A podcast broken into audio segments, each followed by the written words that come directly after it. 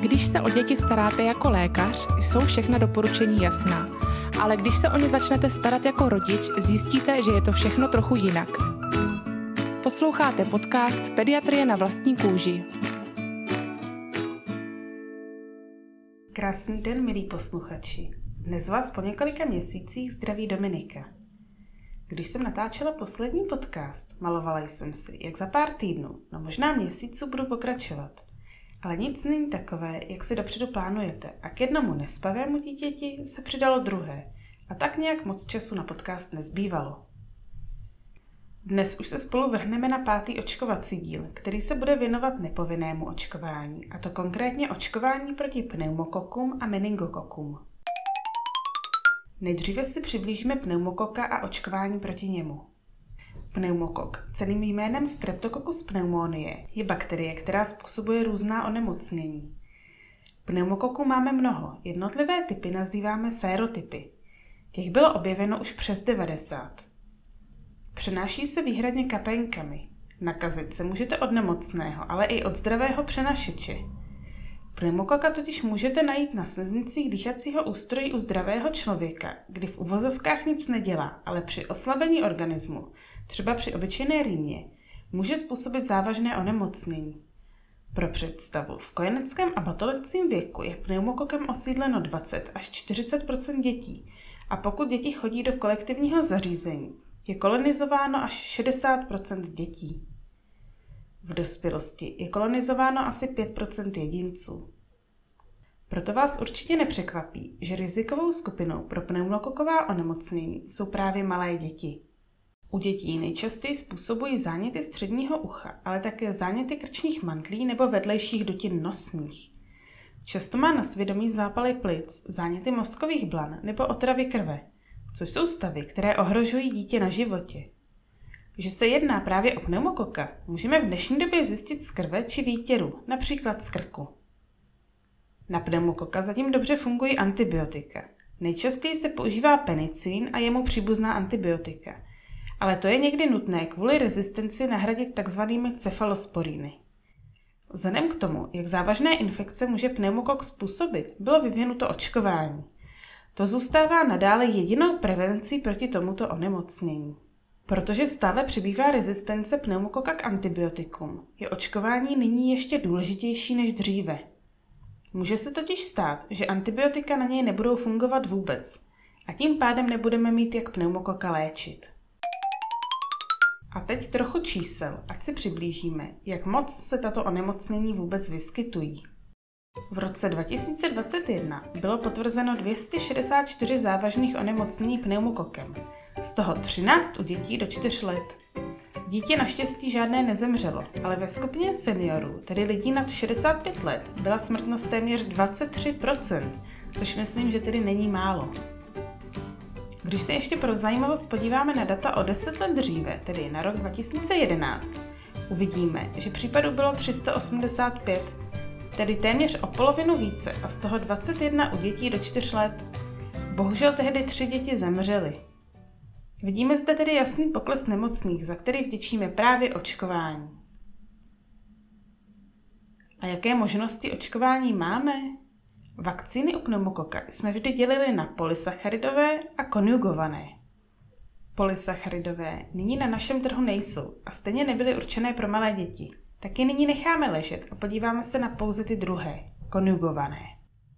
Do loňského roku, tedy roku 2022, byly dostupné pouze dvě vakcíny, a to Synflorix a Prevenar 13.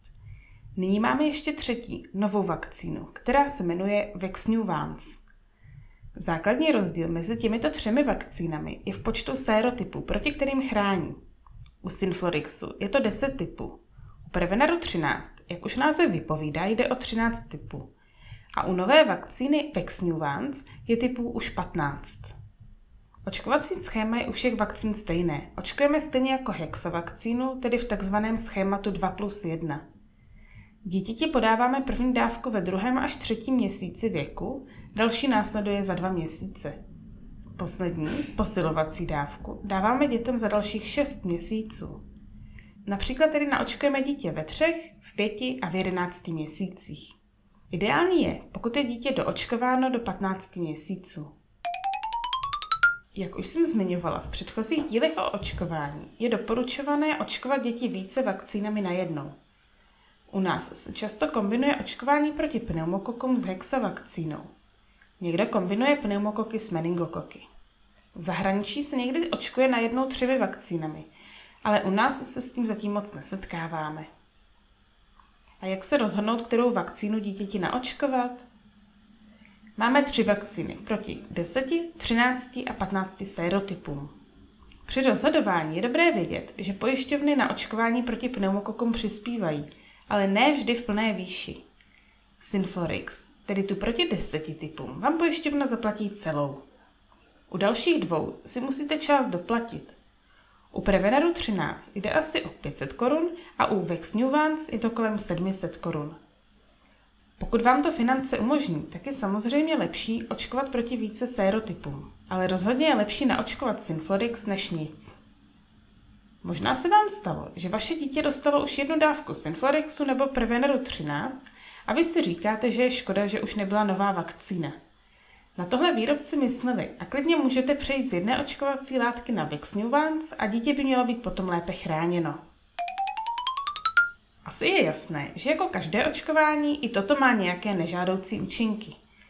Nejčastěji se jedná o lokální reakci, což se projeví jako zarudnutí nebo otok. Někdy se také mohou vyskytnout zvýšené teploty nebo horečky, případně nechutenství, zvýšená spavost nebo naopak nespavost.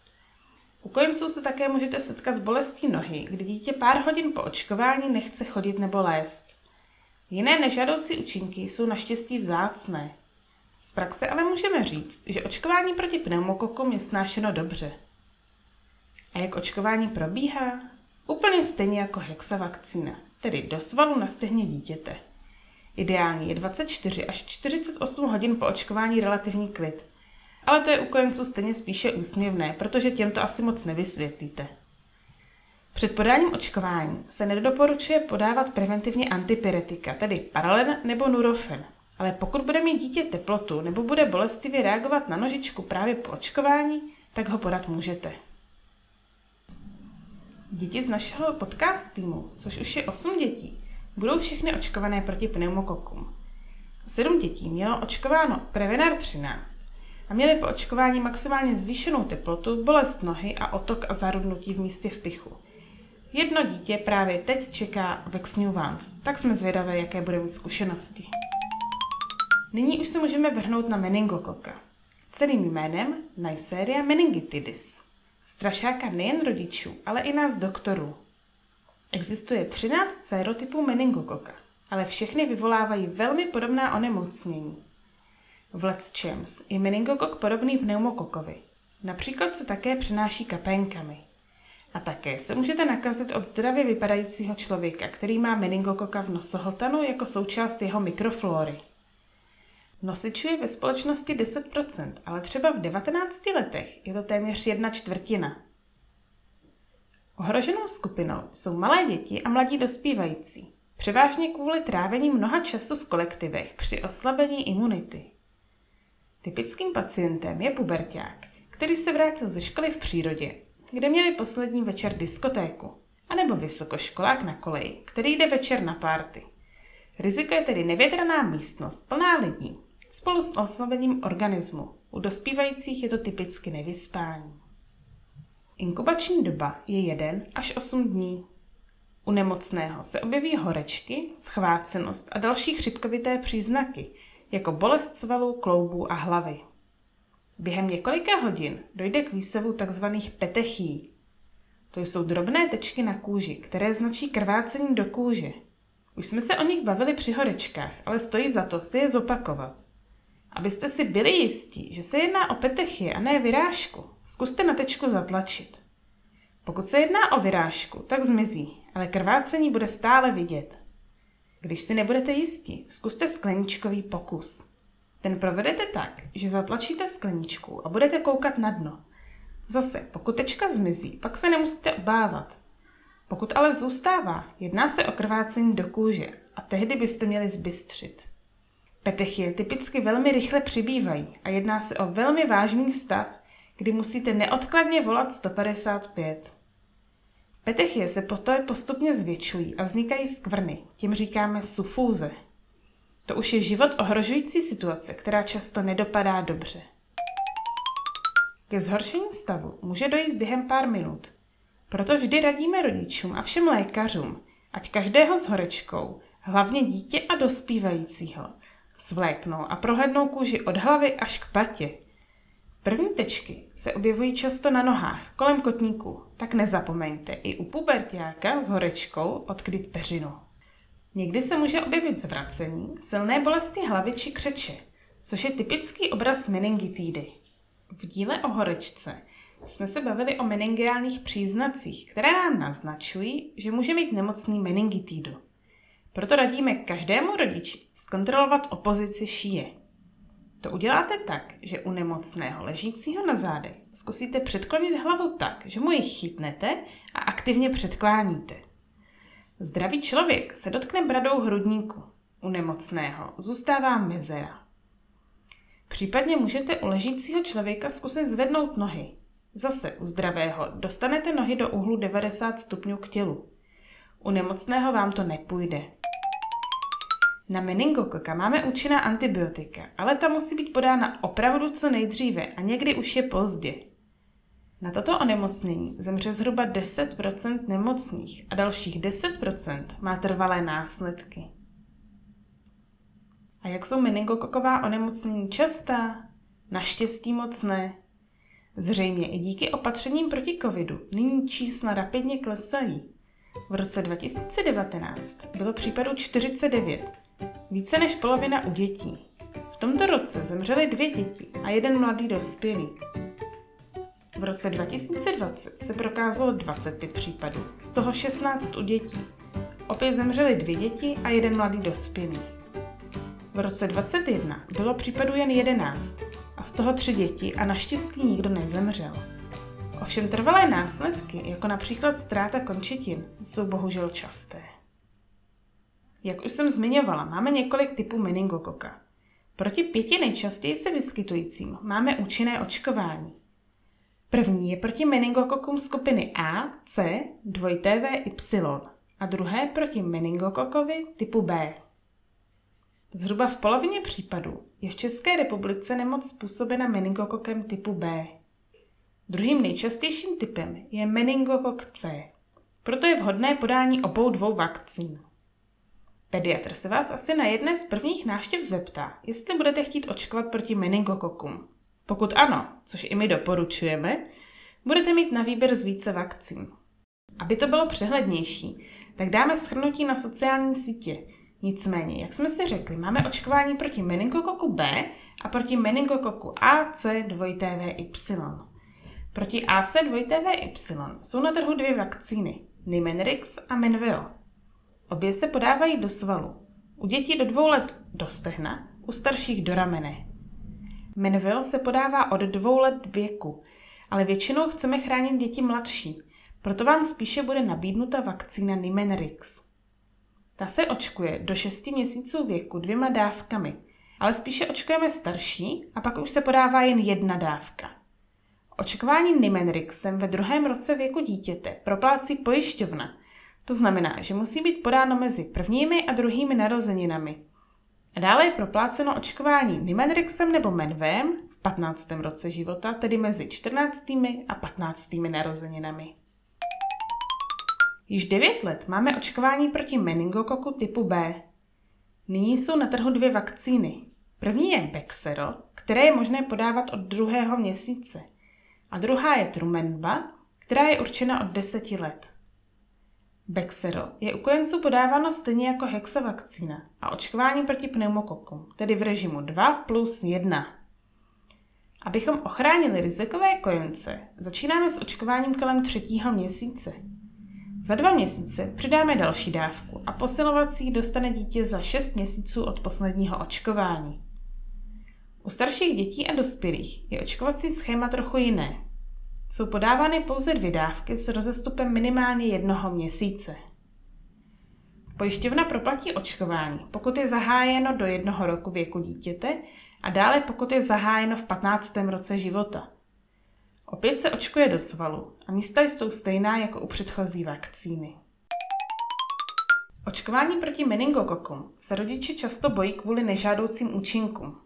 A ano, jsou opravdu častější než u jiných očkování. Nejčastěji je to bolest v místě v pichu, horečka, bolest hlavy, nevolnost, zvracení, průjmy a bolest svalů a kloubů. Rodiče jsou často vyděšení, že dítě nechce po aplikaci vakcíny do nožky chodit. Je to kvůli bolesti. Doporučujeme přiložit studený obklad a když tak podat paralen. I když je to nepříjemné, je to rozhodně zvládnutelnější než samotné onemocnění, které bohužel často končí opravdu špatně. A jak je to s podáním antipyretik před očkováním proti meningokokům? Už jsem zmiňovala v předchozích očkovacích dílech, že od preventivního podání antipyretik před očkováním se pomalu ustupuje. Ovšem výjimkou je vakcína Bexero. U té i sám výrobce doporučuje asi dvě hodiny před očkováním podat paralen. Toto opatření snižuje výskyt nežádoucích účinků převážně horečky. Často se nás ptáte, že se vám paralen nechce podávat preventivně. Nemusíte, ale pokud je dítě rizikovější, například atopik, nebo mělo předtím po očkování horečky, tak to určitě doporučujeme. Opět všechny naše děti uh, jsme se rozhodli očkovat. Bexerem a téměř všechny měly po očkování horečky a byly neklidné. Některé i špatně spaly, ale tento stav naštěstí nikdy netrval dlouho. A to je pro dnešek vše. Co si z toho odnést? Že pneumokoková a meningokoková onemocnění mnohdy ohrožují život a proto by každý rodič měl zvážit očkování, a to ideálně hned v kojeneckém věku, případně u meningokoka v pubertě. Nezapomeňte, že pneumokok způsobuje závažná onemocnění u seniorů, tak zkuste na očkování nahnat vaše rodiče a prarodiče, kteří ho mají od 65 let proplacené od pojišťovny. A na rozdíl od miminek jim stačí jen jedna dávka. Všechny názvy vakcín a kalendář, kdy co podat, byly dnes trochu složitější, tak se můžete na shrnutí těšit již brzy na sociálních sítích. Přiložíme vám i obrázky petechí a naznačíme, jak vyšetřovat opozici šíje. Mějte se krásně a budu se těšit zase brzy naslyšenou. Sledujte nás na Instagramu a na Facebooku pod názvem Pediatrie na vlastní kůži.